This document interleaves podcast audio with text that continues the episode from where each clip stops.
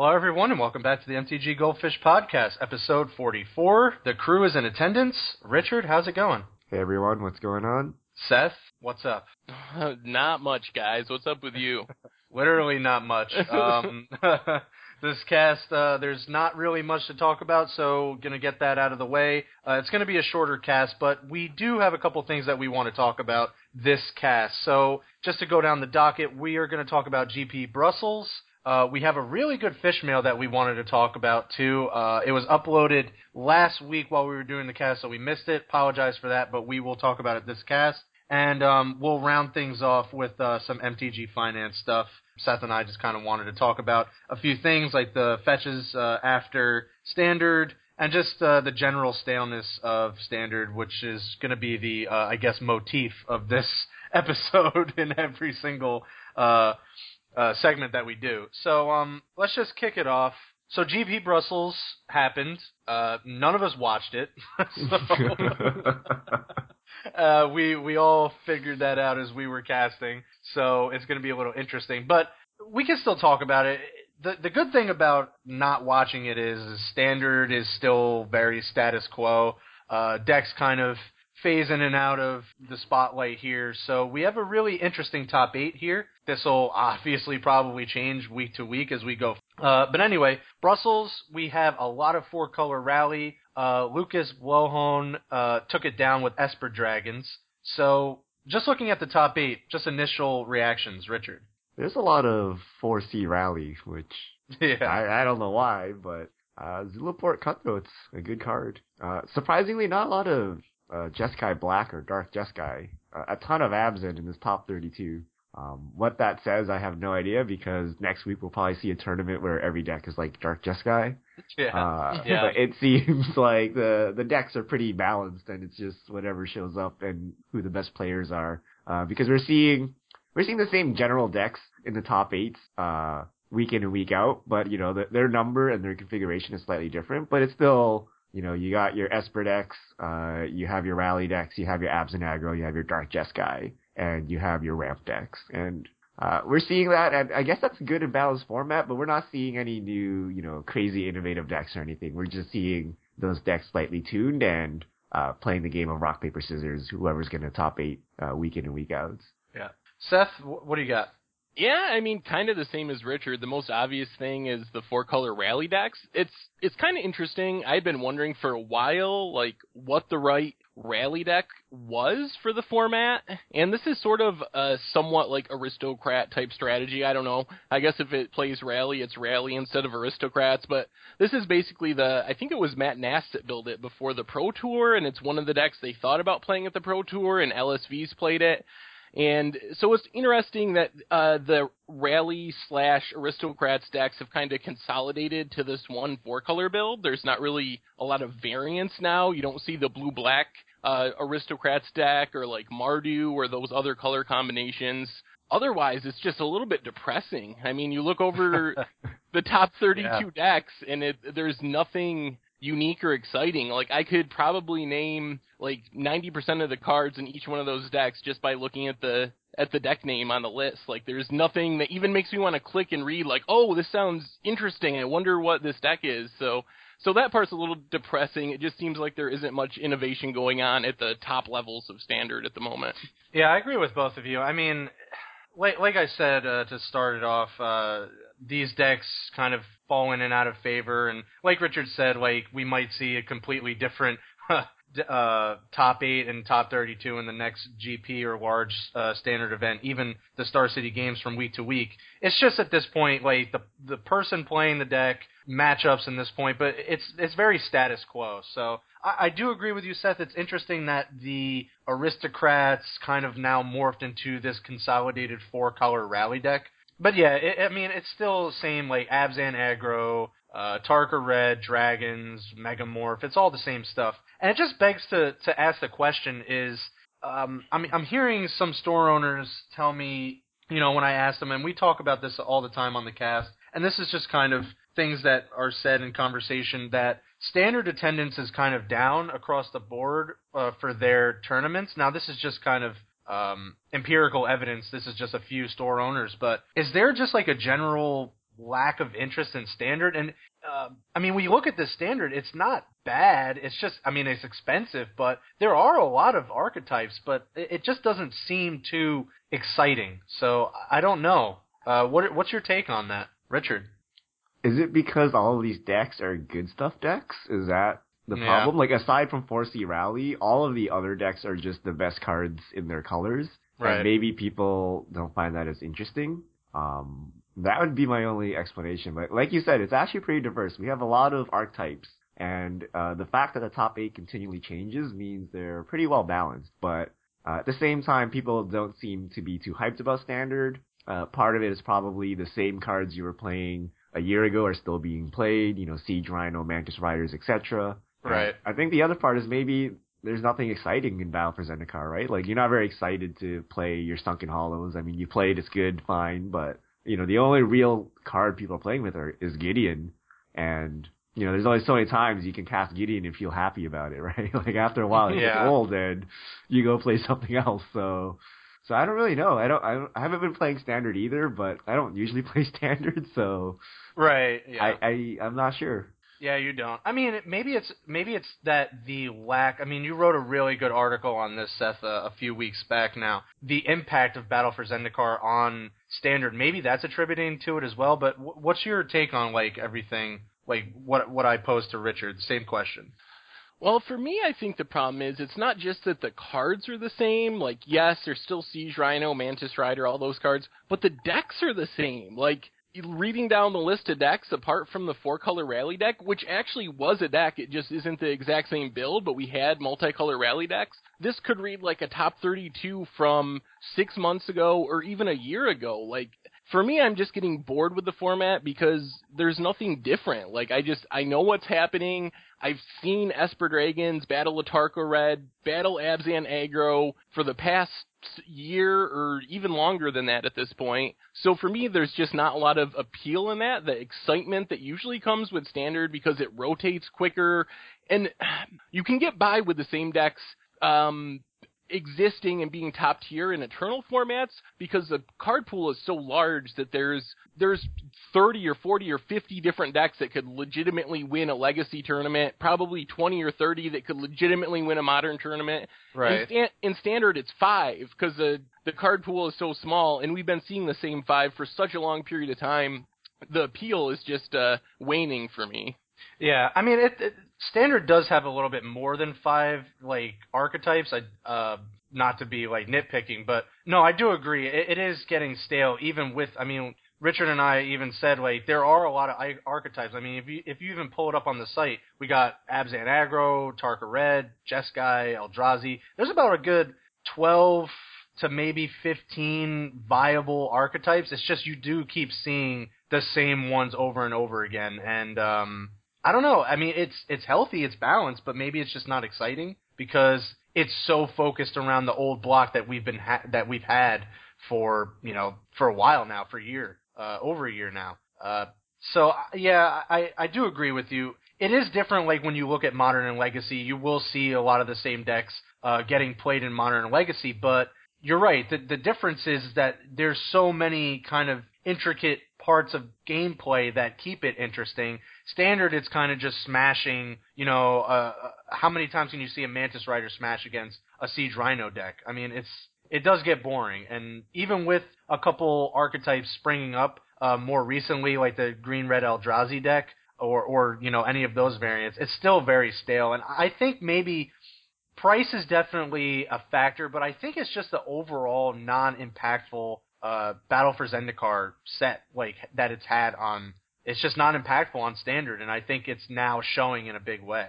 Yeah, I mean, basically, I think Cons was arguably too good, or at least comparatively too good, and Battle for Zendikar went way the other direction. If we had had two sets in a row that were more middling power level, we'd see a better mix of different cards and probably uh, more cards from each block being played, but just a huge discrepancy in power level between Khans being on the high end and Battle for Zendikar being on the low end just means that standard really didn't change even with a rotation where half the sets in standard left the format and a big fall set entering the format, it just that didn't do anything to shake up the format, so it leaves it feeling like last year's standard, which is okay for small periods. We got through a, a relatively long period of mono black devotion versus mono blue devotion Oh, versus Esper control, but Right. still that didn't go on like that for 18 months or whatever it'll be by the time Khans finally rotates this spring. That's just too long for the format to be so set in stone. Yeah. Maybe once we're in that kind of full block cadence mode, like the the new cadence, maybe that kind of amends some of these issues where standard does get stale, and I, I think maybe that's a huge attributing factor to why they ended up doing that. Um, so they don't run into these issues uh, with a increased uh, rate of rotation. Um, maybe there will be a little bit more diversity, but you know that has its issues as well. Um, mainly like a financial implication and just um, you know people wanting to just invest in standard. But um, I, I foresee with the new cadence, maybe that actually ends up being a positive because well, not for people invested in finance, but you know you will see the cards we've said uh, on this t- on cast numerous times. The cards like Mantis Rider, Siege Rhino, and all that just being so relatively cheap that you can buy a standard deck for uh, significantly much less than they are now. And you know maybe you know people will be able to take breaks from standard because of the rotation so fast that they can kind of jump in and out of standard as they please and go back to modern or something like that. Uh, something that's you know a little more you know just to take a little bit of a break from standard, uh, so they don't have to kind of be out of it for so long. Uh, like when you when you want to play standard uh, before, like you said, we've had these long periods of time where you see the same stuff like devotion or something like that, and then you're sitting there waiting for months and months and months, and you can't. You don't want to play standard, you know, you still have to keep waiting until those cards are gone. So, um, yeah, maybe that's just that's just some rambling about it. Um, but yeah, not not too much to come away with GP Brussels. Again, standard's very much status quo. Any final thoughts on just standard in general or GP Brussels? All right, uh, let's move along. We had a really good fish mail. So Richard, um, again, yeah, we we just saw this, so we'll tackle it now. This is um, this came in while we casted last week. Yeah, this comes uh, via Twitter from Shy at Shitesy. I believe uh, this person has asked questions before. I recall Yeah, name. yeah. Uh, what do you think of the fact that four vintage staples, Hangarback Walker, Treasure Cruise, Dig Through Time, Jace, are in standard? It's an interesting question. Um, Richard, why don't you uh, why don't you handle it first? Yeah, so I'm not sure what this question is actually asking. Is it a comment on the power level of cards, or is it an MTG finance question? Um, I don't know, but I'm going to answer the power level aspect because I find Right. it uh, pretty interesting. Uh, you know, there's a lot of people think the old cards are very powerful, and when you look at vintage decks, yes, you know, the most powerful restricted cards are typically cards from Alpha and Beta, you know, Lotus, Moxen, Power Nine, etc. But we've been getting a lot of super powerful cards recently that, you know, have warped Legacy, Modern, uh, and have somehow gone under the radar Standard. So Deathrite Shaman comes to mind, uh, Delver of Secrets, um, all the Delve cards are making a large impact across formats.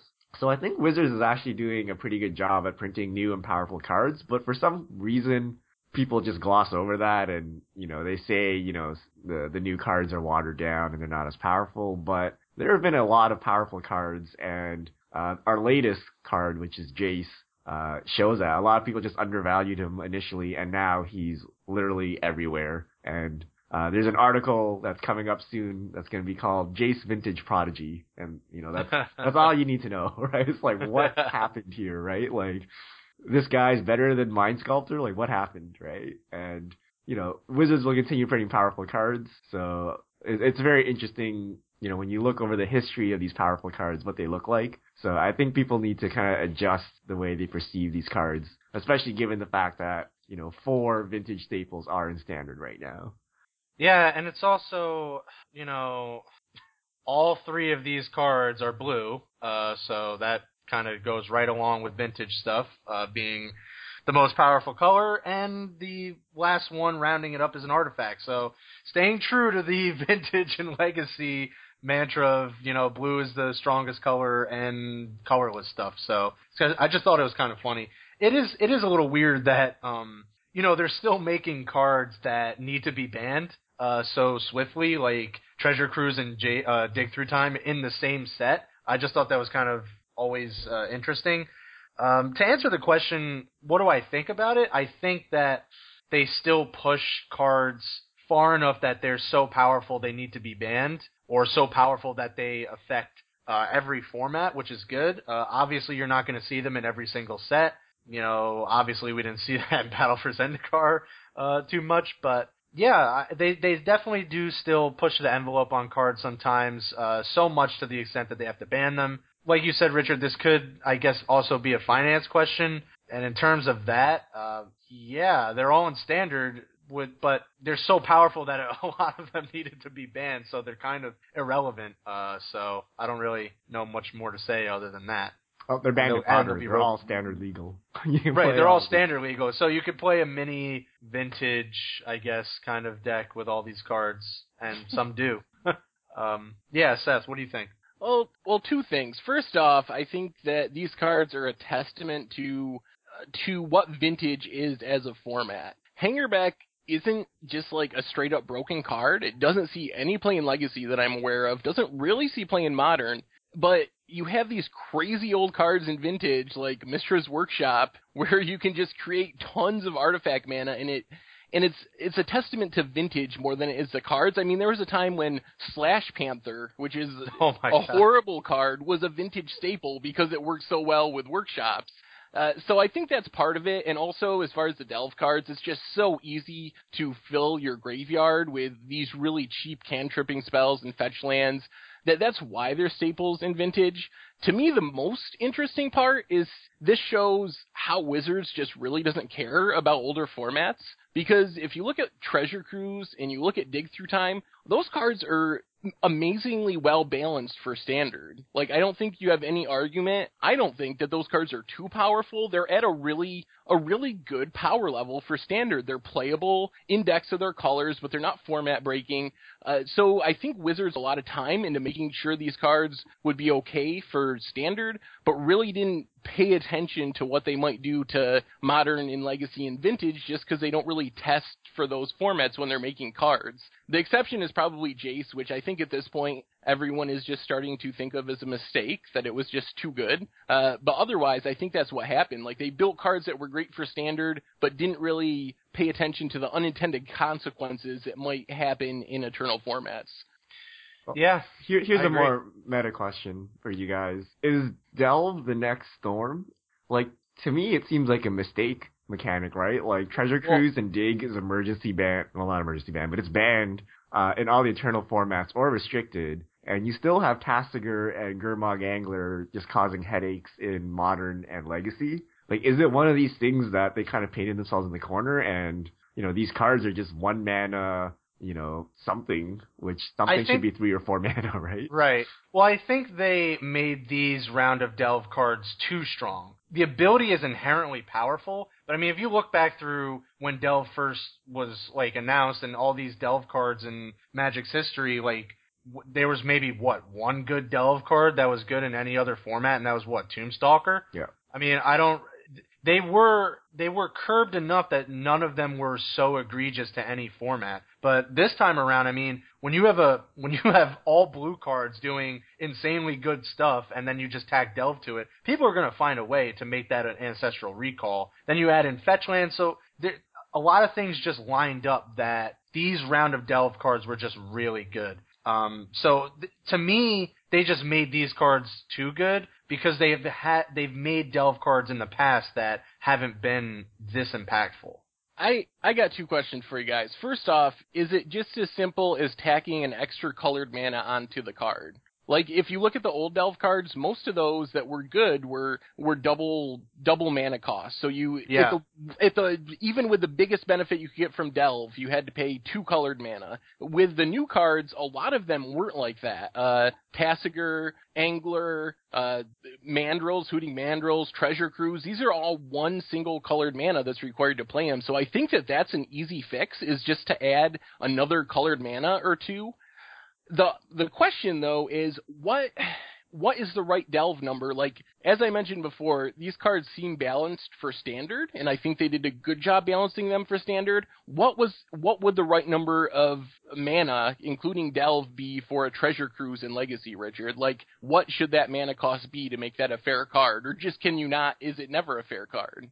the thing with Tombstalker and it being the most played delve card out of the bunch again, and it wasn't even seeing that much play. The fact that maybe it was a creature, you know, made it a little fair. I don't think you can make an ancestral recall that good, like that bad, even adding, you know, X amount of mana more to it. Maybe you could. Maybe you just needed to add three more generic and a and a blue to it, and that would be fair. I don't know. Go ahead, Richard. Yeah, I mean, I think if you add enough colorless mana, it, it will become fair. Uh, you know, like if Treasure Cruise was 10 to ca- cast or something, it, it starts getting a lot harder. Um, but it, it will fix some of the other cards definitely, right? Like if you add a, an extra colored mana, like Murderous Cut, become immense. Those cards would be significantly worse, right? Like why would you ever play Murderous Cut if you had to pay like double black and delve some cards, right? So I think it would fix those cards. But a card like Treasure Cruise, if it was like blue blue, uh, I think you would still play it.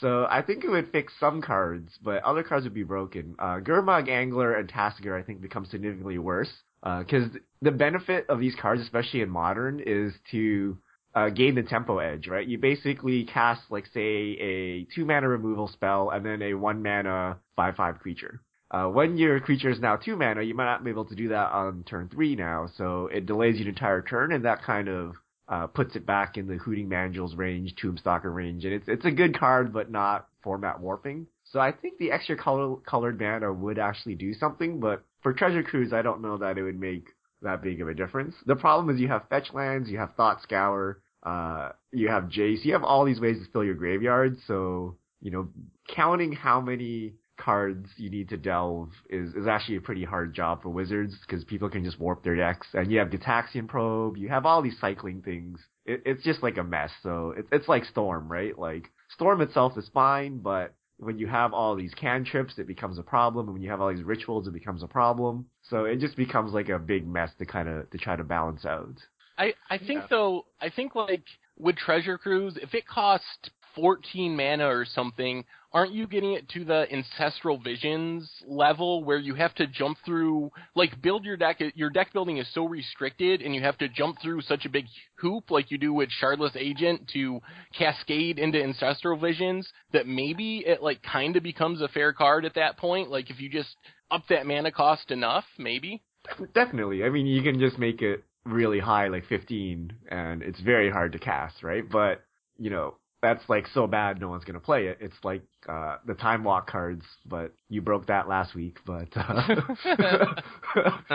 but I, I don't know. Like you, you have to like tone it down. You know, is is nine mana too much? You know, is eight mana too much? And then you, you get to the gray area where if you're off by one mana, the card is insanely powerful.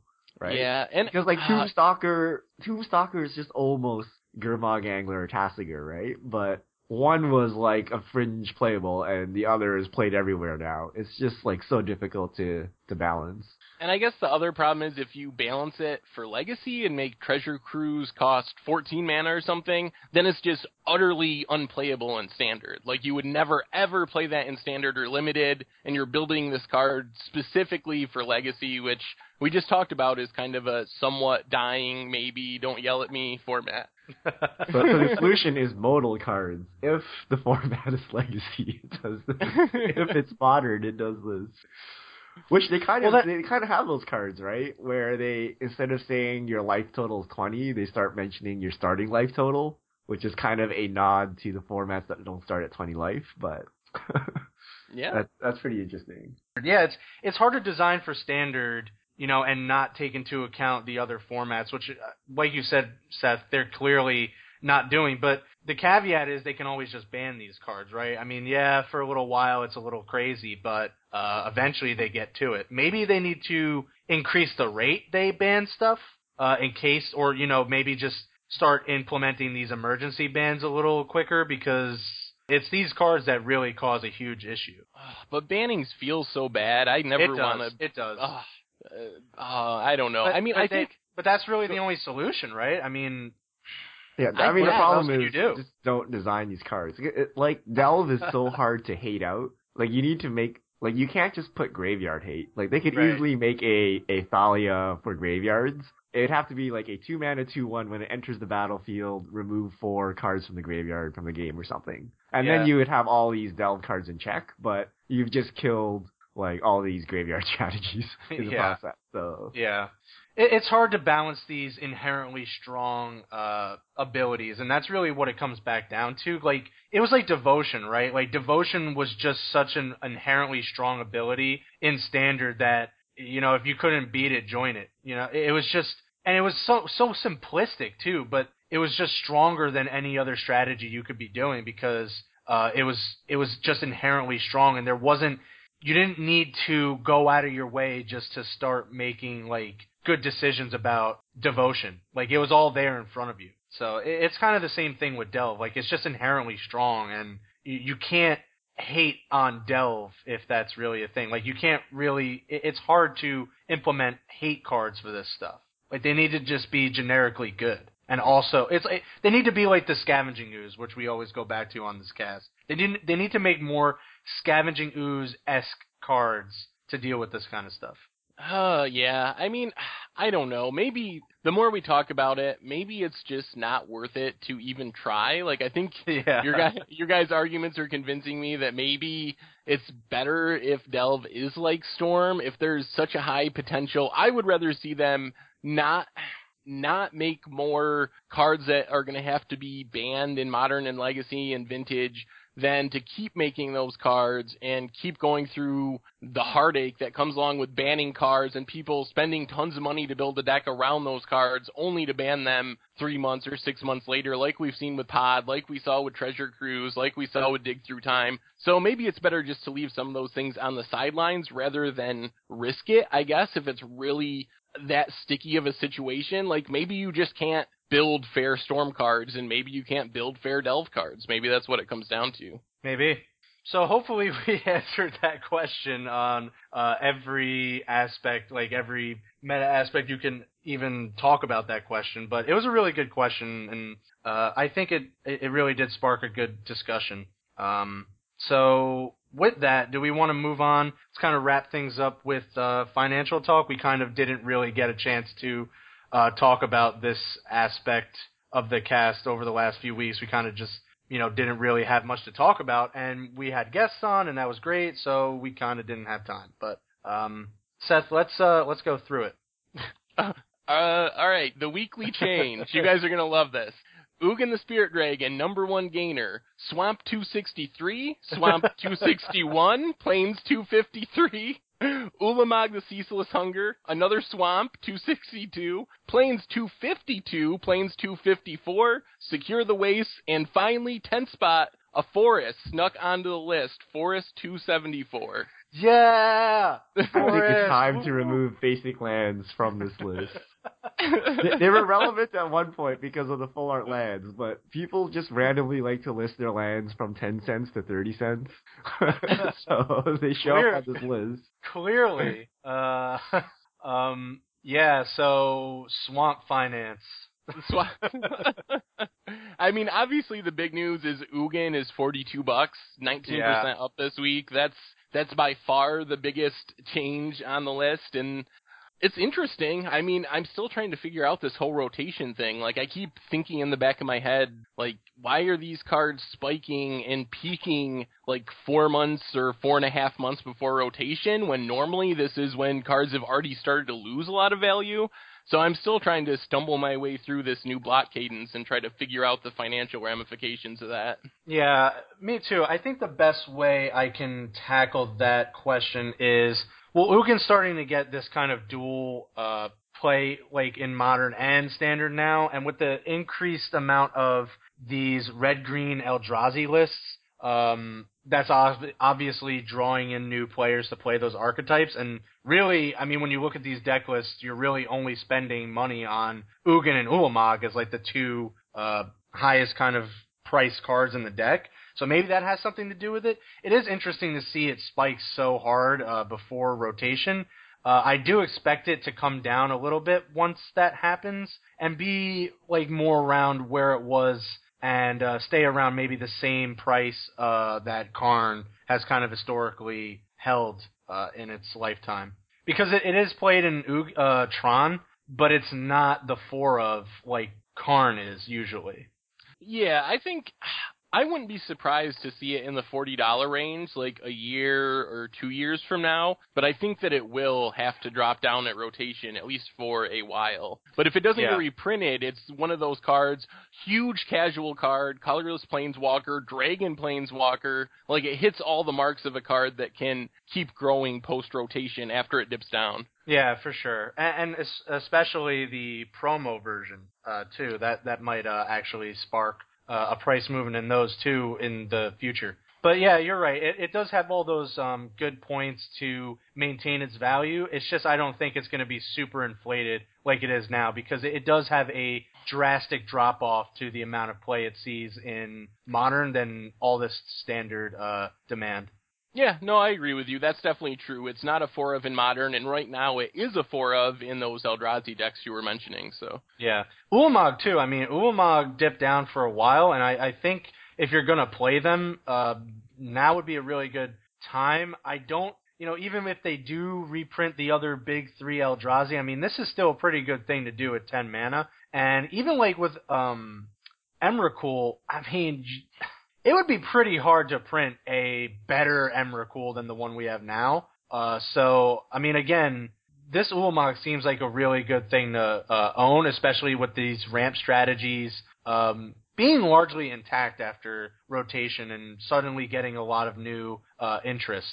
I mean, I think I think the thing is though, is the new Emrakul, assuming there is one, better than the new Ulamog? I don't think it has to necessarily beat the old Emrakul because that is Right. not not going to happen. But if for some reason Emrakul is 12 mana and just a ton more powerful than Ulamog, then maybe it could see a decline in play. So I, I I don't know, but I think you're right. I think it's a pretty safe investment. It's still in standard for a long time, and it's just kind of scratching its potential right now. Uh, just kind of peeking up into the tier two area. So there's a decent chance that an Eldrazi deck sometime in the next 18 months will be one of the best decks in the format for an extended period of time. Right, and you also have to look at like if they do print the other two. I mean, these are just kind of those things that players, casual, competitive alike, will end up using, and and you know these these cards are sought after regardless. So um, yeah, I mean Ulamog again dipped very low. It, it would be good to get them now if you want to play them. I don't see them price hiking very high, but it, it would high enough that it would kind of be aggravating to buy them in once they've kind of inflated a little bit. Um, because they really aren't going any lower, obviously. Yeah, and there's like we talked about a while ago, there's we have the expeditions which ended up being less rare than we thought and less expensive now than they were. And then we have Gideon and there's not a whole lot more going on in the set as far as value. Right. So so Ulamog can probably increase a bit in value just because it doesn't have much competition at this point beyond the expeditions and Gideon in Battle for Zendikar. Yeah. Yeah, and, and again, it is also seeing um, a dual modern play. I did see a couple of Tronalists starting to use, you know, a singleton copy of this card because it does do good things for 10 mana. Still is two vindicates. Yeah, I mean that's that. It does get around some problems. I mean, there's certain uh, hate cards and lock pieces that would be nice to be able to exile as a Tron player. So that's a good option for it. Yeah. Uh, on the loser side, kind of um, normal here. Uh, Gideon is down a little bit from being super inflated. Ojutai is down. Jace is down. Drana, uh, Den Protector, Deathmist Raptor, Ob Nixilis, Atarka's Command, Nissa. So, um, not huge price movement there. Uh, Gideon obviously being number one on the chart, uh, being super inflated, but um, you know th- these aren't really huge percentages uh, to work with on some of these cards. So you know you could take that for what it's worth, really. Yeah, I think with a lot of those cards, it's especially the Battle for Zendikar cards, it's a product of redemption kicking up on Magic Online. So those cards will probably keep ticking down over the next little bit, a few percentage a week, until maybe the format shifts this spring and they start to see more play. Yeah. Um, one card specifically from Battle for Zendikar I like keeping an eye on, and it's it's still intriguing that it's still holding nine, ten bucks. Is and we talked about this at this Drana. Um, it's one of those cards that we said that probably wouldn't end up as a bulk mythic, and uh, obviously we're right. so it, it it isn't. It's definitely decreased from its pre-order price, but I don't see this card getting too much lower than the eight you know eight dollar range. Maybe it goes to seven or six, but it's just it seems like one of those quintessential like powerful standard cards. Um, Yeah, so I- maybe like keep an eye on it in the future. I think it's got a chance to be a four of in a top tier deck eventually. I think right now one of the big problems is Mantis Rider. It just Right. matches up incredibly poorly against Mantis Rider. Yeah, that's that's definitely not something you want to see when you're playing Drana is a Mantis Rider. But yeah, um, onto the modern end of things, uh, there were a little bit more uh, price movements. We got Glimmervoid now sitting at thirty dollars retail. We see Tarmogoyf, uh, a couple of the um, uh, Zendikar fetch lands. Damnation Protean Hulk is starting to finally uh, take off after a few of the finishes from this new uh, Protean Steps, like Protean Hulk uh, combo deck. Um, so yeah, um, on the loser side, Crucible of Worlds um, increased drastically, so that's coming back down a little bit. Um, Vendilion Clique, Gisela with the new uh, Commander reprint, uh, Dark Confidant, uh, Cryptic Command, Blood Moon, Ensnaring Bridge. So, uh, yeah, Glimmervoid definitely is interesting. Um, it's one of those cards that got reprinted. It was a while ago now in Modern Masters 1, but a, you know, a staple in Affinity that is still largely played in the, uh, modern metagame. It's a huge percentage. Yeah, and I think it's been seeing some play in some other weird builds as well, like the Lantern Top Control deck. Uh, Caleb Right. Dern- Durward on Channel Fireball put out a Krark-Clan Ironsworks deck that plays Glimmervoid, so it's just like a week ago or so. So it's uh it's seeing playing these other decks, which is probably ticking up the demand. If you already have a lot of demand from Affinity being a tier one deck, and then these other decks are adding to it, that's probably driving the price up as people want their copies to play Lantern Control or Krark-Clan Ironworks and such. I agree. Um, yeah, so that I mean that's really uh, just looking at Legacy Two. Um, nothing crazy with that old school stuff, luckily. so, uh, but Serra's Sanctum actually I've seen moving a, a lot recently. Uh, Richard, am I missing something? I don't see Enchantress like popping back up in a big way. Big way. So I don't know where Serra's Sanctum suddenly is getting a lot of uh, interest. Maybe the Commander deck being very centered around enchantments. Uh, It's on the reserve list too, so I mean that makes sense. maybe. I mean, it, it works well with the the new uh, what's his name? Something of Ghost Council.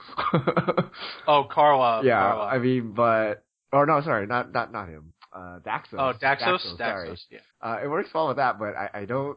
I don't know that all these EDH players are scrambling for their Serra's Sanctum. My guess is it's just a really old card, and someone Right. decided, you know, like, you know, like four people decided to build Enchantress, and then Yeah. this card is like take it off. Like that. That would be Yeah. my guess, but uh, Yeah. I'm not entirely sure. Yeah, certainly. Yeah, definitely. That does seem like a good catalyst, the commander deck. But yeah, uh, it is old. Maybe people want to try out Enchantress or something. But um, probably the commander deck is the sudden interest in in the card. Uh, people building around enchantments. Where- 'cause- Where does Yeah, where does uh Legacy or where does Enchantress fall, Richard, on the budget scale of Legacy? Like if you were a new player wanting to go to the GP and play a deck, like would that be a deck you would maybe put together because it's not as expensive as some of the other decks?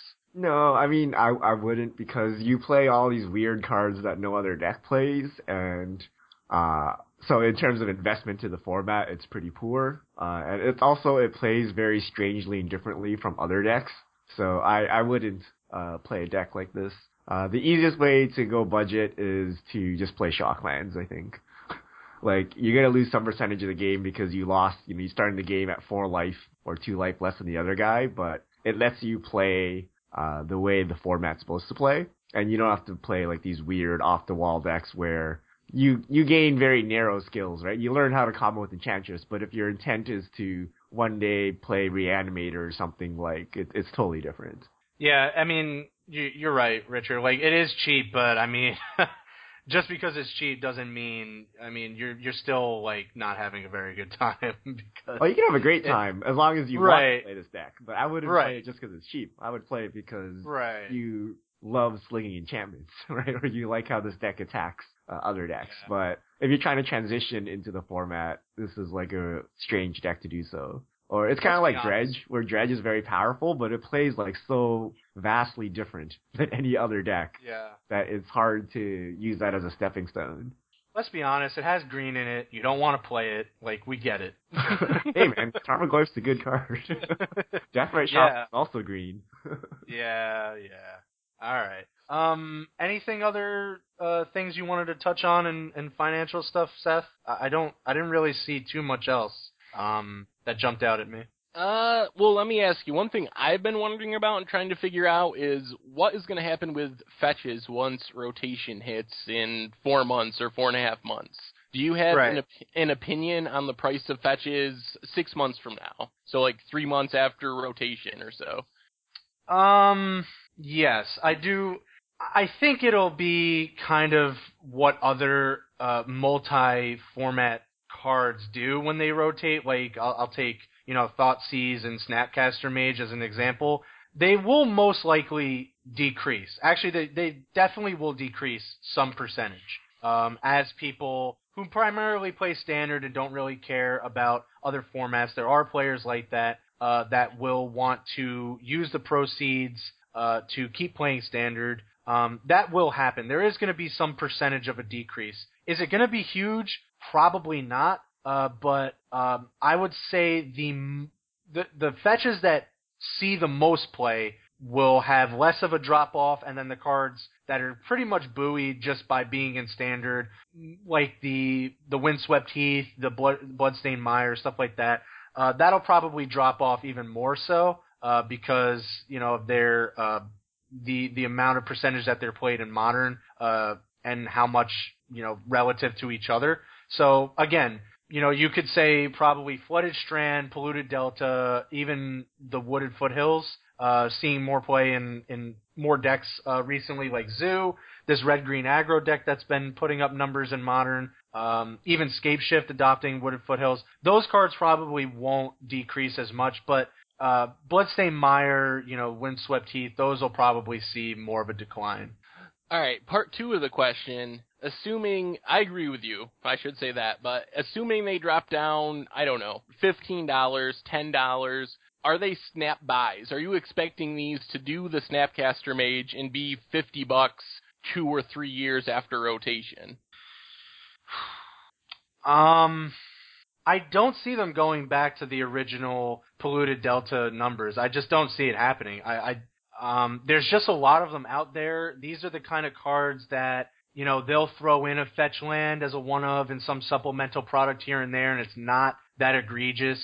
Uh, you know that everyone's going to start hoarding a uh, uh, supplemental product. Like if they do a modern event deck, you know they could throw a, a flooded strand in there. Uh, it wouldn't be you know that big of a deal. Uh, but yeah, I just don't see them ever returning to previous post uh, pre-cons uh, prices. So is it a snap buy if they get ever like you know too cheap? Maybe, but I mean again, these are just kind of shock lands. I mean everyone's just been holding on to those for a while, and you know they really haven't been doing that much. Maybe as the years go by and there's no reprints, then we could kind of revisit it. But uh, I don't see them making such, you know, turning the corner and you know having such a sharp uh, increase. Uh, you know, just being only six months or you know away from just being in standard. Yeah, ah, for me, the thing that really, I don't think they can go back to their old prices, but the part that I keep getting stumped on is they feel like they have to be more expensive than the Shocklands, which are what, $10 or so right now? Just because Yeah. they see so much more play than the Shocklands. So I don't know if they ever got down really to somehow the ten dollar range. I would be tempted just to buy some on that theory alone because they see playing Legacy, the Shocklands don't. They're four ofs in Modern, the Shocklands aren't. So you would assume just based on the demand, they there would have to be more demand for the fetches than shocks, so the price should be higher. But maybe maybe that's not right. I'm not I'm not hundred percent sure.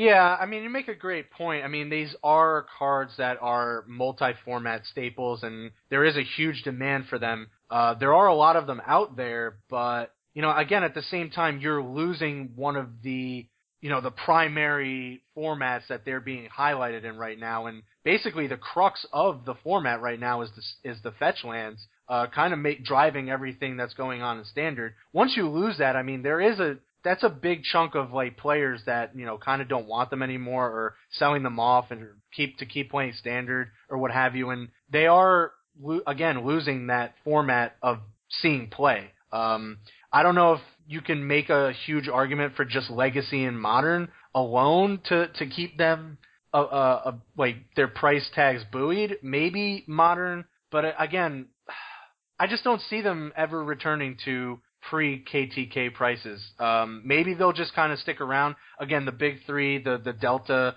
uh, Strand, and and Flooded Strand or Foothills, staying kind of relative to where they are now. But I, I expect a kind of a big drop off to um, uh, Heath and uh, Bloodstained-Mire because they just don't see as much play. Yeah, that makes sense, and I guess the supply is likely somewhat higher for uh, Khans than it was for Return to Ravnica, so I guess that factors into the equation to some extent too. Uh, I don't know. It's. I think you're right. In general, I agree with everything you said. They will dip a little at rotation. I think they will recover, but they'll never be as expensive as they were before. That's my my take. Yeah, I mean they would.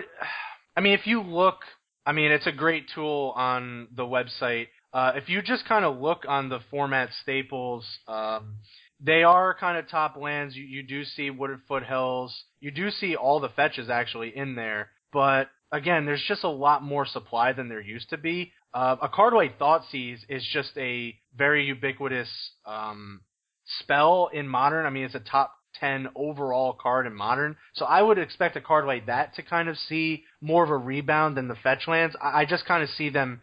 It, if they don't decrease that much, they'll definitely just stay put. Um, and then maybe start increasing as we go, you know, as we get further and further away from uh, them being in cons.